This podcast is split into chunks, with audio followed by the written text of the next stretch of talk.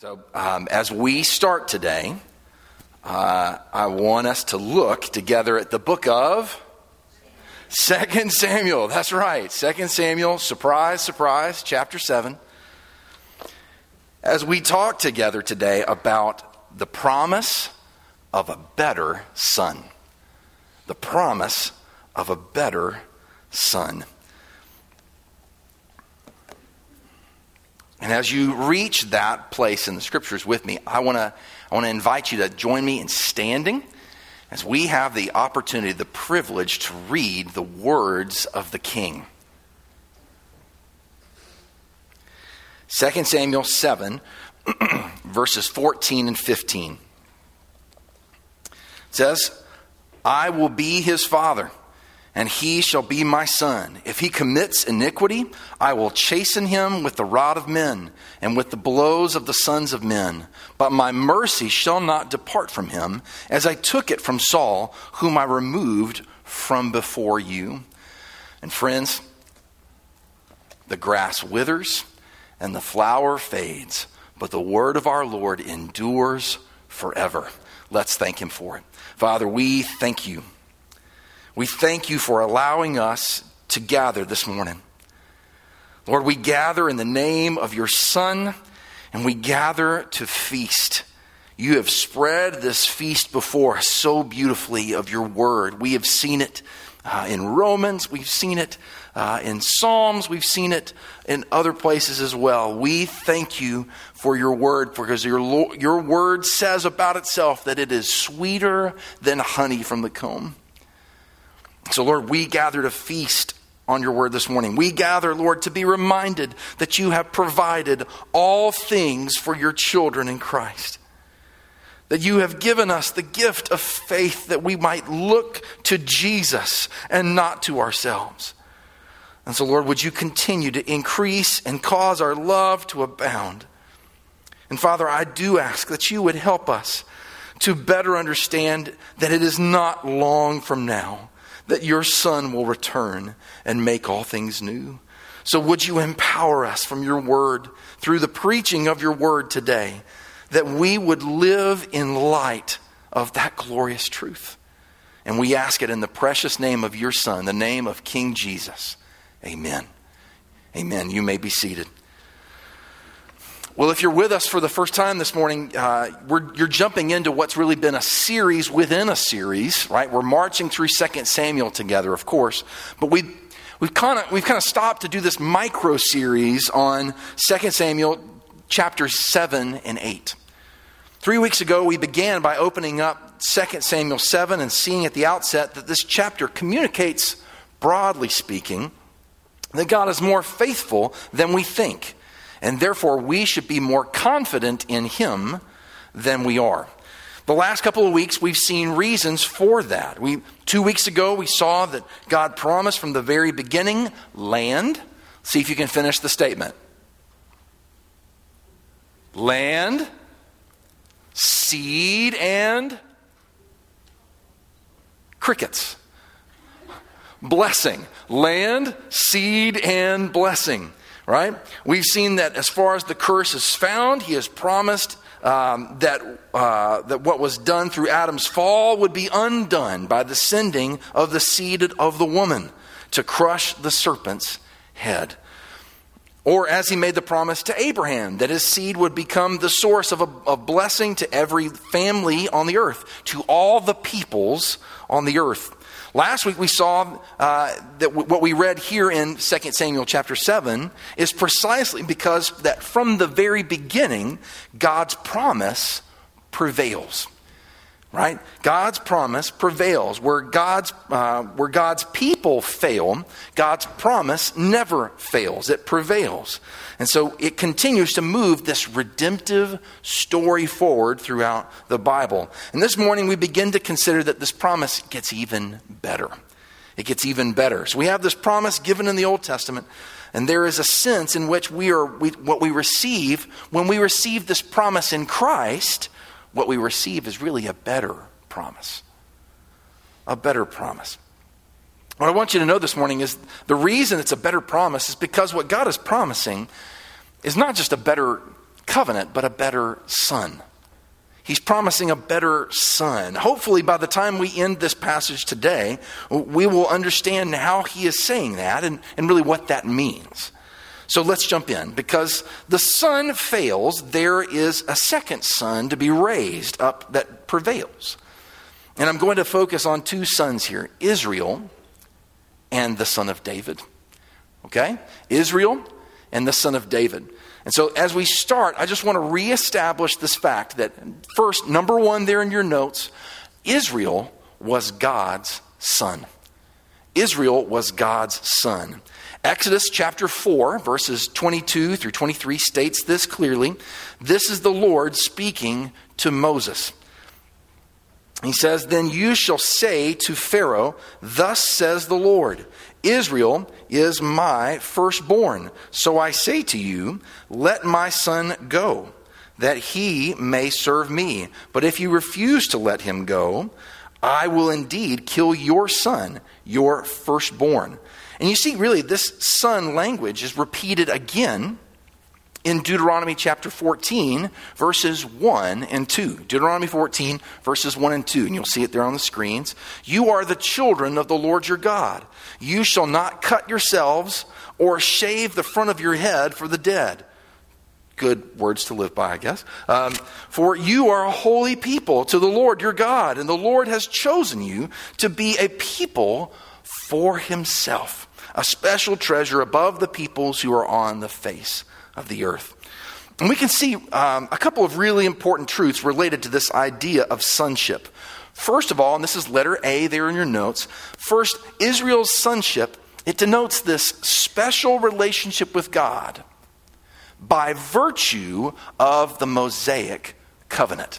Israel's sonship denotes their special relationship with God, and it's by virtue of the Mosaic covenant.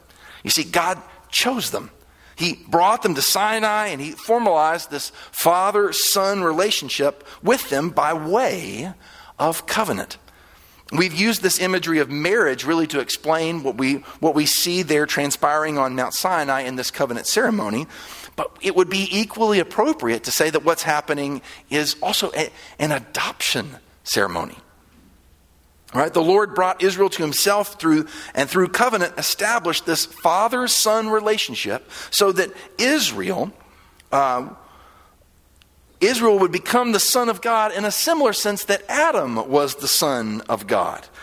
Meant to bear the image of God in a broken and fallen world.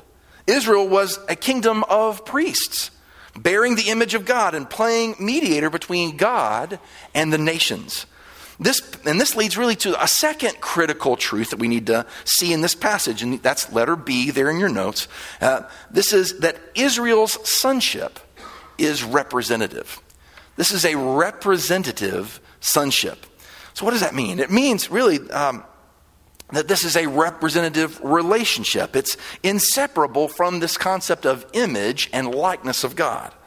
The Son of God bears the image of God so that all the earth might know God through the Son.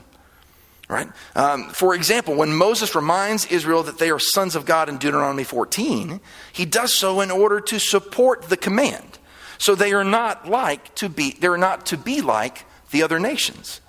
The sons of God are priests of God, and they represent God to the world and, and the world to God. In other words, they serve as mediators, mediators of the blessing of God as God continues his mission of reconciling the world to himself. Remember, that's always the end game. So, as Israel, Israel as God, as God's son, communicates this same idea.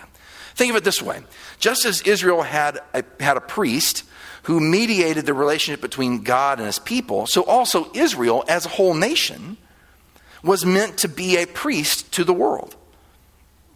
Right? Notice that it is a kingdom of priests. Kingship was also to function the same way. From the beginning with Adam, Israel was to exercise kingship to rule not only in the promised land, but as they extended the kingdom of God throughout the, throughout the earth. Israel, the son, was to cause God's will to be done on earth as it is in heaven. Bringing all people to the obedience of faith for the sake of God's name among the nations. And so they were God's son.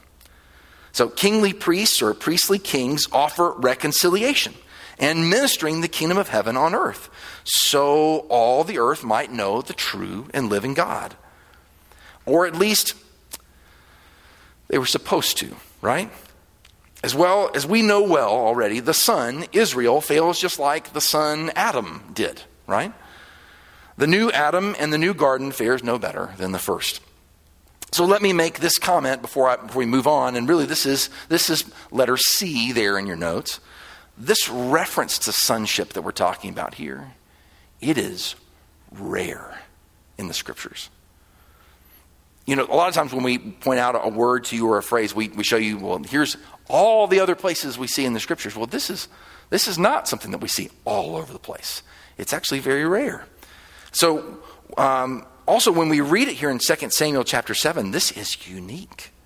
Sons of God, uh, at least to this point in redemptive history.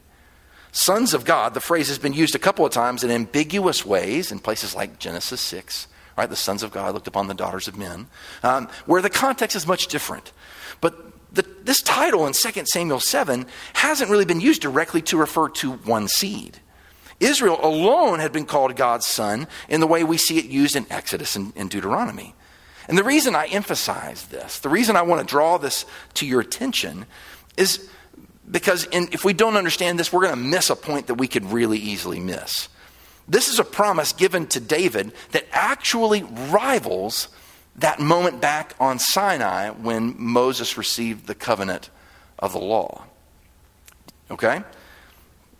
This promise that, that God gives to David actually rivals the Sinai event in regards to its impact on the rest of redemptive history. Like Pastor Cody's been saying, really, this is, 2 Samuel chapter 7 is one of the most important chapters in the entire Old Testament.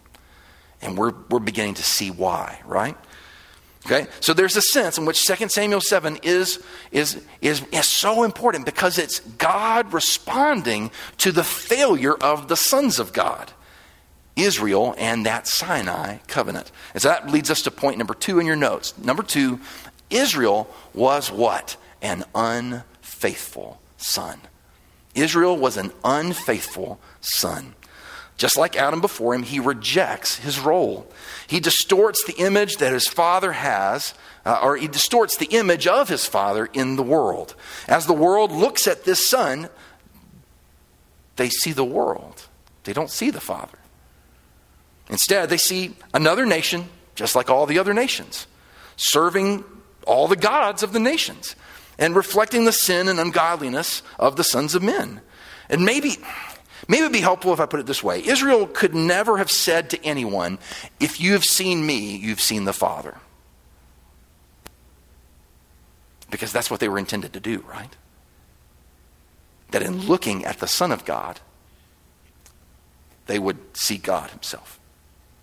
Right? Neither Adam nor Israel can say that. Not truthfully. Right? They did not share his character, his values, his justice, his loving kindness in the world. They were not the salt of the earth, they were not the light of the world. They were new sons, but they were following the old ways of disobedience and unbelief. So, what does God do? In the books of Samuel, we have seen God call David to himself. And where we've seen David in this, we've seen David go into exile and out of exile. And now we hear God's granting David a promise that his seed would establish a kingdom forever. And so, what does God do then? What does God do next?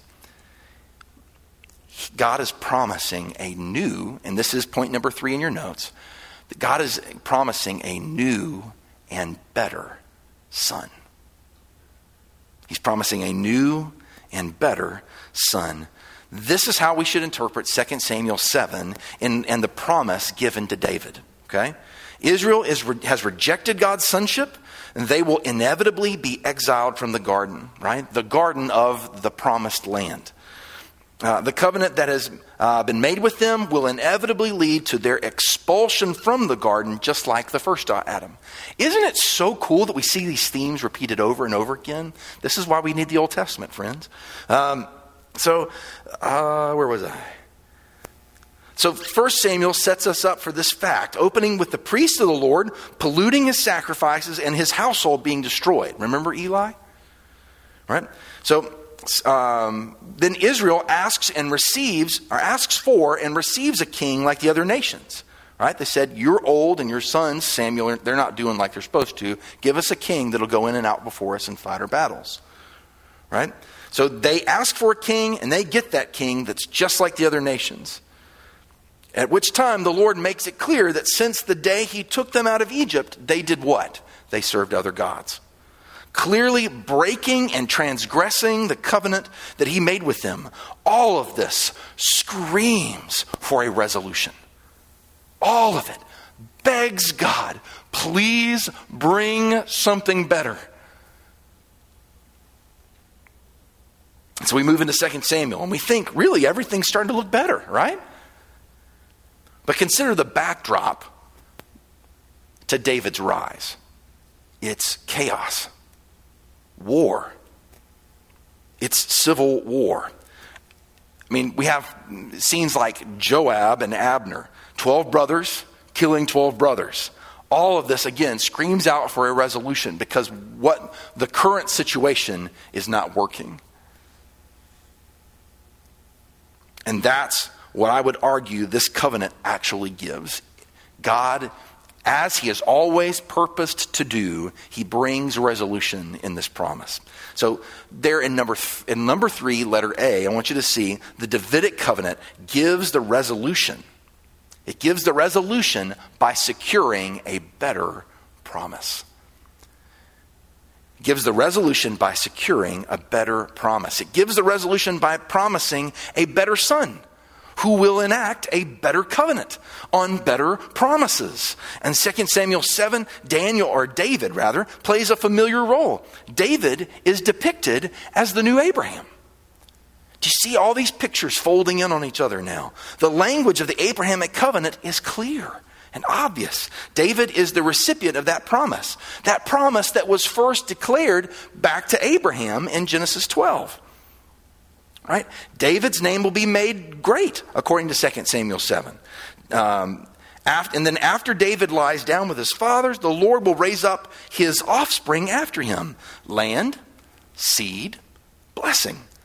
They're, and they're all here in, in 2 Samuel chapter 7. So David joins Abraham as the recipient of a promised seed that will bring blessings to the, to the end of the earth. But maybe more importantly, David is also a, a new Moses. References to Exodus and Sinai events are all obvious here in 2 Samuel 7 as well. Referenced here explicitly, David is referred to as the exact title and expression that the Lord used to refer to Moses. Okay? In fact, right, he says, My servant Moses is now my servant David. In fact, I think it's worth mentioning that in chapter 7, there is a promise of a son, but when David responds, he is well aware that he is not a son, he is a servant. That's how he refers to himself uh, close to 10 times here. He says, uh, There's your servant, your servant, your servant, Lord. So that what brackets the promise of a son is actually my servant David, my servant David, and David responds, Your servant, your servant, your servant. So what are we waiting for? We're waiting for the Son. He, and here is the point of all that. David's son, then, if we're tracing the right thread, he will be the new Israel. And that's the next point there. Letter B David's son will be a new Israel. David's son will be a new Israel in the sense of that prophet, priest, and king covenant headship that was meant to bring blessings to the end of the earth. That's what we find here in 2 Samuel chapter 7. Now, the immediate result of that, the, the immediate result of that covenant is a creating of a dynasty, right? The Davidic dynasty. So that uh, David has a son who reigns in Israel for close to 400 years. David's sons will reign over Israel, not long, obviously. But, and then the kingdom will be divided, and then they will reign over Judea until the 6th century BC. As I pointed out, as, as, Pastor Cody pointed out last week, even when David's sons commit iniquity, he disciplines them with the rod of men. But he does not move or remove his steadfast love from them. That's the immediate result of this covenant made with David, but it's not the fulfillment. I want you to see that. There is an immediate result, right? There is a near, and then there is a far and full fulfillment here. Okay? The language of verse 14 that we read earlier, it begs for a particular specific son. A particular specific son who will establish a new relationship, bringing reconciliation and rest to the ends of the earth.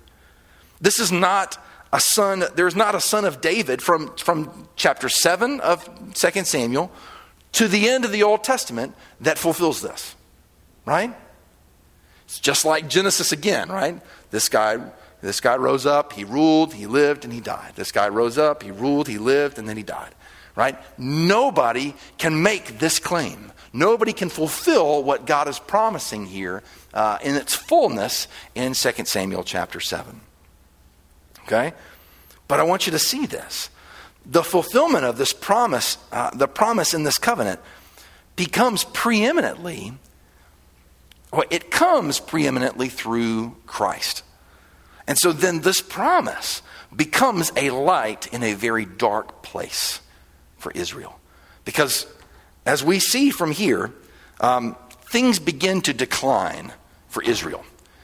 And they decline very rapidly. Things keep going from bad to worse until finally they are removed. They are removed from the land. And so here what we see these promises about a specific seed, a specific son, will be the hope that, that keeps Israel going. This is the hope for the people of God. So 2 Samuel 7 is actually a provision for the people of God as they endure this onslaught of foreign nations. They see their nation first divided, then eventually exiled. The, first the northern kingdom, then the southern kingdom is destroyed. Then, we, um, then throughout this, we see this pointing forward to a day where the tent of David or the tabernacle of, of David will be re erected, will be built up again where it had failed. And the blessings of God will flow forth to the ends of the earth. So here's, here's what I actually want to do from this point. Uh, we've tried to establish here that, that Israel was the son, and as we encounter them here in 2 Samuel, um, they are still the son, right? But here promised is that there will be another son that will come and will come after them, and that promise is carried forward throughout the Old Testament in all sorts of ways. So that brings us to letter C, right?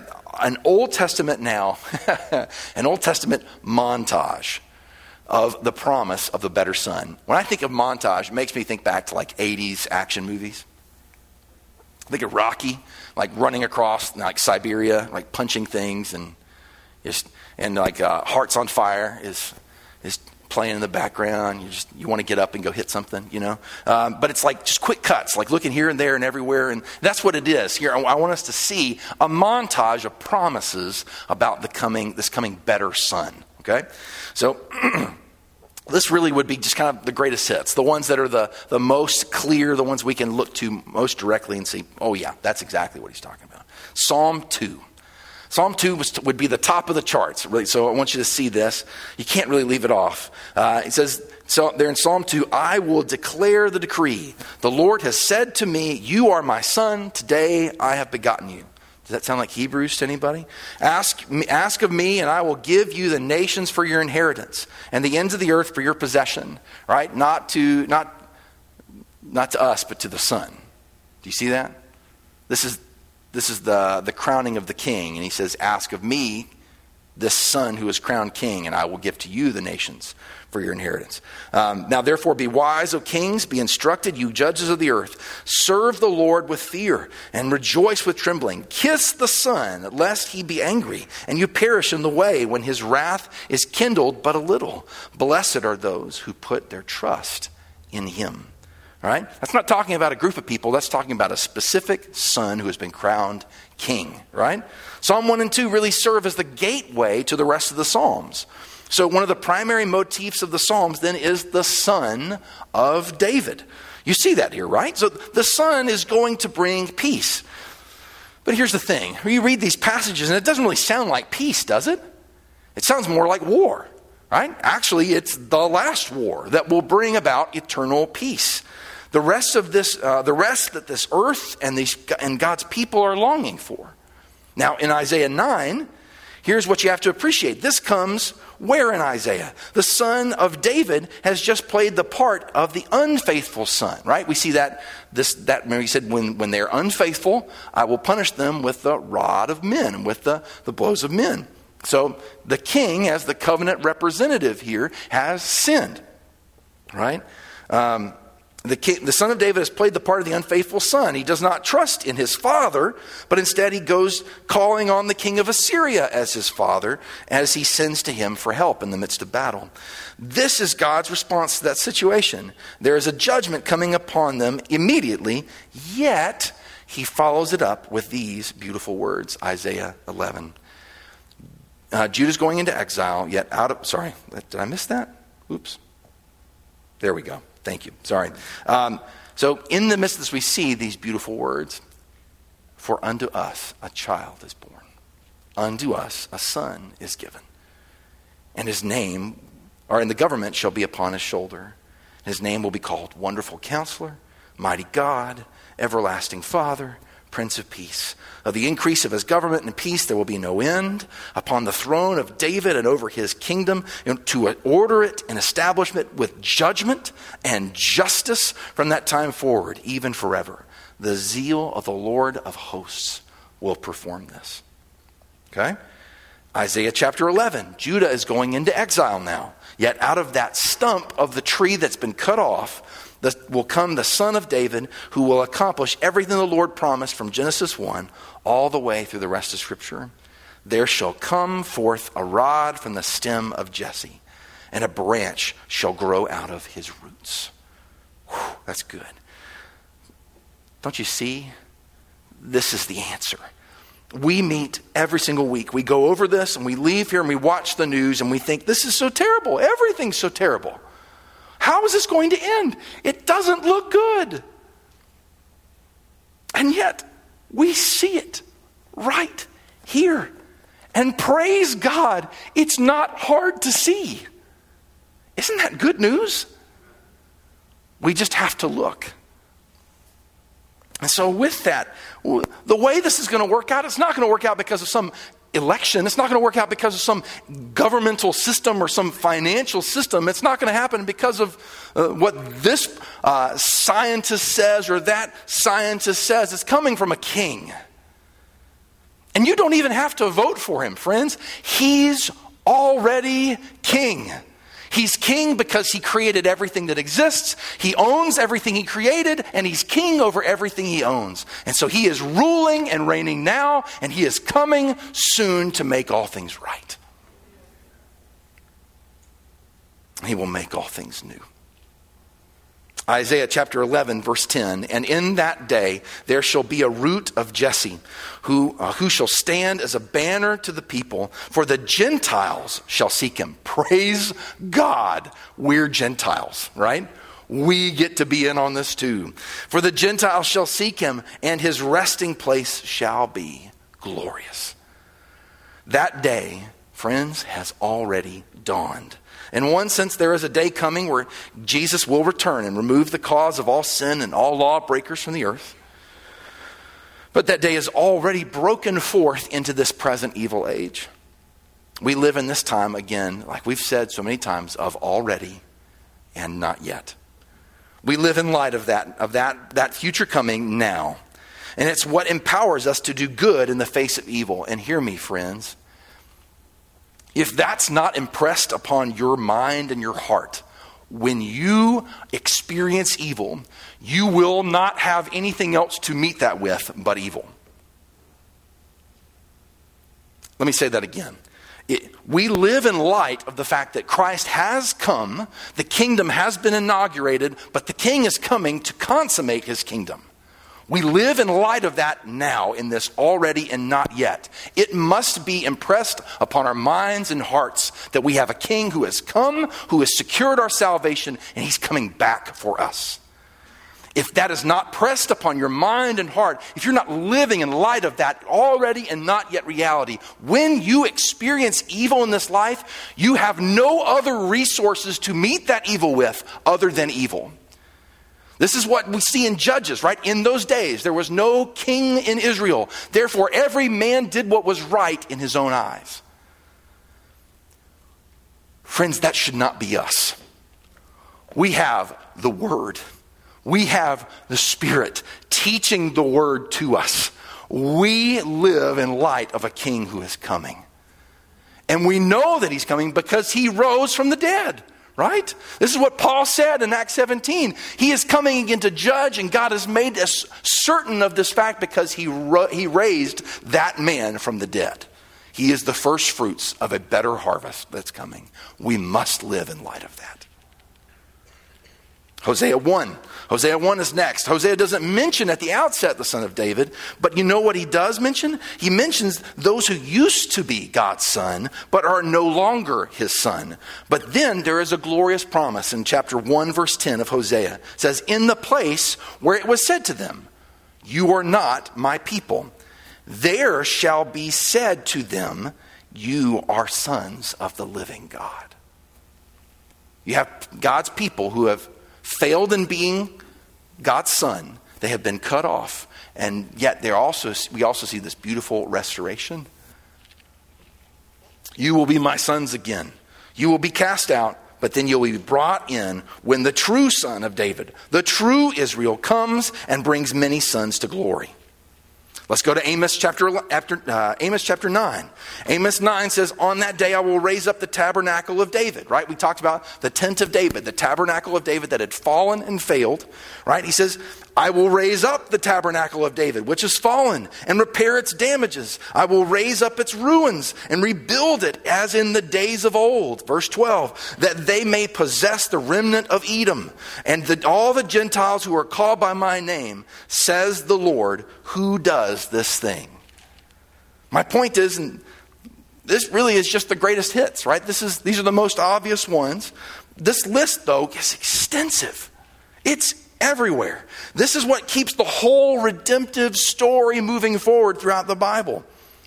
It's not a return to Sinai because goodness knows that was attempted, right? They come back from the exile and they say, let's build the temple, let's build the walls, let's set up the sacrificial system again. We can do it better now. They even have a, a covenant ceremony. We're going to keep the covenant now. We've learned our lesson, and by the end of Nehemiah, just like we talked about on Wednesday night, what happens? They're doing the same things again. The temple, and, and friends, from the time the temple was reconstructed after the Babylonian exile, that temple was never filled with the presence of the Lord until Jesus walks in in the New Testament. So back to Amos. And let's see if this reminds you of a new garden in verse 13. It says, Behold, the days are coming, says the Lord where the plowman shall overtake the reaper, and the treader of grapes him who sows seed. And the mountains shall drip with sweet wine, and hills, and all the hills shall flow with it. Do you see this? It's a new garden. Human flourishing, fruitfulness, rest, land, seed, and blessing. The fulfillment of the promise of the covenants. So, what are we waiting for? We are waiting for the Son of David. Zechariah 13, verse 1. In that day, a fountain shall be opened for the house of David and for the inhabitants of Jerusalem, for sin and for uncleanness. There is so much here in Zechariah. And I really I would like to challenge you. We have two, two things of homework this week, right? Go home and call somebody, right? Keep up this, this bond of friendship and fellowship that we have in Christ, yes. But secondly, I want you to go home and read Zechariah chapters 12 through 14. It's beautiful. here's what I want us to understand is I, as I'm thinking through this, there is, there is this longing for the Son of David who would bring the fulfillment of the promise given, not just for Israel, but for the nations. Now, in the New Testament, he's come. So, how does the New Testament open? Matthew 1 1 says, The book of the genealogy of Jesus Christ, the son of David, the son of Abraham. Who is Jesus? He is the son of David, the fulfillment of that promise. All those promises, all those prophecies we just read, as soon as you open up the New Testament, it's there. It's right there. First statement, boom, just in case you were asleep. Everything you are going to read from Matthew 1 1, it's already there back in the Old Testament in some form or fashion, right?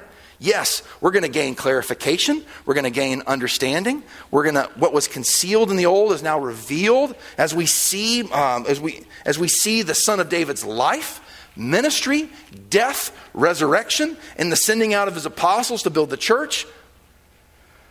So, if you're wondering what I'm saying is, is Jesus the new Israel? You're absolutely right. Jesus is the new Israel. Right? Go to Matthew 2. He's the son of David. Clearly stated there. And I don't think anybody's going to argue that. Matthew 2:15, this is where Jesus' family is going, is, is going to take him to Egypt. Then this is said, that it might be fulfilled which was spoken by the Lord through his prophet, saying, Out of Egypt I called my son. That's from Hosea 11. Here's, here's what's crazy is in the context of Hosea 11, this is clearly looking retrospectively at actual Israel. This isn't a prophecy looking forward saying, someday I will call my son out of Egypt. In Hosea, it's clearly being, it's clearly looking back out of Egypt, I called my son. Which son? Israel. So Matthew actually says that this, is, this was fulfilled when Jesus was called out of Egypt. And you could really look at it one of two ways. Either when the time came and Herod had died and then Jesus came back, uh, with his family came back out of Egypt, or at the point where Jesus and his family are being brought out of Israel. And that Israel's being called like Egypt because it's a land of idolatry where Herod, serving Rome rather than serving God, puts all the children under the age of two to death. Who does that sound like? It sounds like Pharaoh, right? Either way, this is pointing towards Jesus as the true and better Son. He is the true and better prophet, priest, and king. He is the perfect image bearer. He is the only one that could ever say, If you've seen me, you've seen the Father. So, what does that mean? I'm just going to cut to the chase as our application for today. Everything that matters eternally depends entirely on your relationship then with Jesus, the Son of David. Everything. Just like Psalm 2 says either you kiss the Son or you'll perish. At the end of the day, it doesn't really matter whether you're rich, powerful, tall. Doesn't matter. Doesn't matter if you're the most ignorant, impoverished, debased human being. What matters at the end of the day is have you surrendered to the Son? Have you said to him, I have nothing like the, like the tax collector in the temple? Have mercy on me, a sinner. Have you laid down your weapons? Have you surrendered your entire life that by faith in Jesus Christ you may actually live? You can trust Him entirely and completely for your full salvation, knowing that He left absolutely nothing undone. You can serve and love Him. And what is the first thing this new Israel does after the baptismal waters there in the river of Jordan? He heads into the wilderness to be tested. And where Israel failed, where Adam failed, Jesus, the true and better Son, prevails. He takes to himself the scriptures from Deuteronomy, his word, by the way, uses it in context, defeats the devil, and he emerges victorious. And he proclaims, as he leaves the wilderness, Repent, for the kingdom of heaven is at hand. The king is here. He's already passed the test. And then he starts proclaiming the gospel. Right? He has, the, he has, we have his ministry recorded for us in the four Gospels. Then he nears the final test, the, the Garden of Gethsemane. In the Garden of Gethsemane, as he's preparing for the final test, he will choose to do the Father's will. When the Father's will means for him to drink from the cup of God's wrath that has been stored up for God's people. He drinks the cup he passes the test. And after the resurrection, Jesus' apostles are sent forth to proclaim the gospel of Jesus Christ. And what's their message? If you look at Acts 2, what does Peter spend most of his time on? That the, the fact that Jesus is the son of David, he is the right king. Same thing that Paul's first gospel proclamation in Acts chapter 13. The emphasis is the same. There are so many, so many places we could go. But I, let's just skip to the end, okay? Let's go to Revelation. Revelation, um, then we see 2 Samuel 7 could not be more central for us in understanding who this son is. Revelation chapter 5, verse 5, it says, But one of the elders said to me, Do not weep. Behold, the lion of the tribe of Judah, the root of David, has prevailed to open the scroll and loose its seven seals. Verse 9, and they sang a new song, saying, You are worthy to take the scroll and to open its seals, for you are slain, and you have redeemed us to God by your blood out of every tribe and tongue and people and nation, and have made us kings and priests to our God, and we shall reign on the earth. Translation Jesus has done it. That's the point of Revelation. Revelation was written to a church that was being just destroyed by persecution and by corruption from within. Our perspective is chaos as well. Our perspective is things are out of control. Our perspective is not true. In reality, the truth is you have to constantly challenge yourself with this truth that is coming forth from the Word. Christ has done it. And that's what John wrote to the church. Hold on, cling to his promises. Christ has prevailed. He has offered the once for all sacrifice, bringing many sons to glory. And that's where it ends. The last words of Jesus in the Bible, Revelation 22, verse 16, bring that up there on the screen. It says, I, Jesus, have sent my angel to testify to you these things in the churches. I am the root and the offspring of David, the bright and morning star.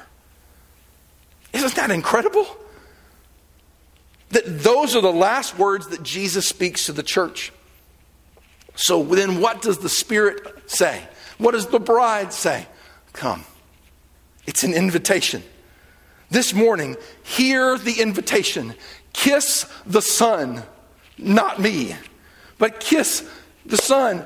Come to Jesus. Kiss the Son while there's still time. Lay down your weapons and surrender to Him while there's still time. The Son came once to deal with our sin, and He will return again to judge and to make all things right and to make all things new. In conclusion, 2 Samuel is the explicit promise. The explicit promise that God will fulfill his promise through the Son of David who will establish the new covenant.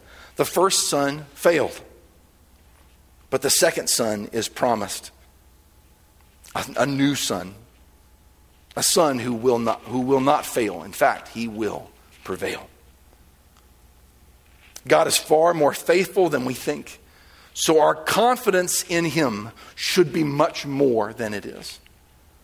After all, if God did not spare his own son from us, how much more will he give us with Christ all good things? Everything we need for life and godliness. He's given us every spiritual blessing in the heavenly places. So let us trust and follow him. Let us know and love him. Let us praise and proclaim the Son of David, our Lord and Savior, Jesus Christ. Will you pray with me? Gracious Father. Lord, you have fulfilled what you promised us. You promised the Son of David, and he has come. You sent your only begotten Son that he might take on our flesh and blood in order to fulfill the law on our behalf. to receive in himself the consequence for all our law breaking. Father, we thank you that we have the Son, that he has brought many sons to glory. Would you help us now to trust him, to walk in light of his glory and reflect that light in the world that is so broken and dark and twisted and perverted? Father, would you make us faithful in this calling we ask? In Jesus' name, amen. Amen.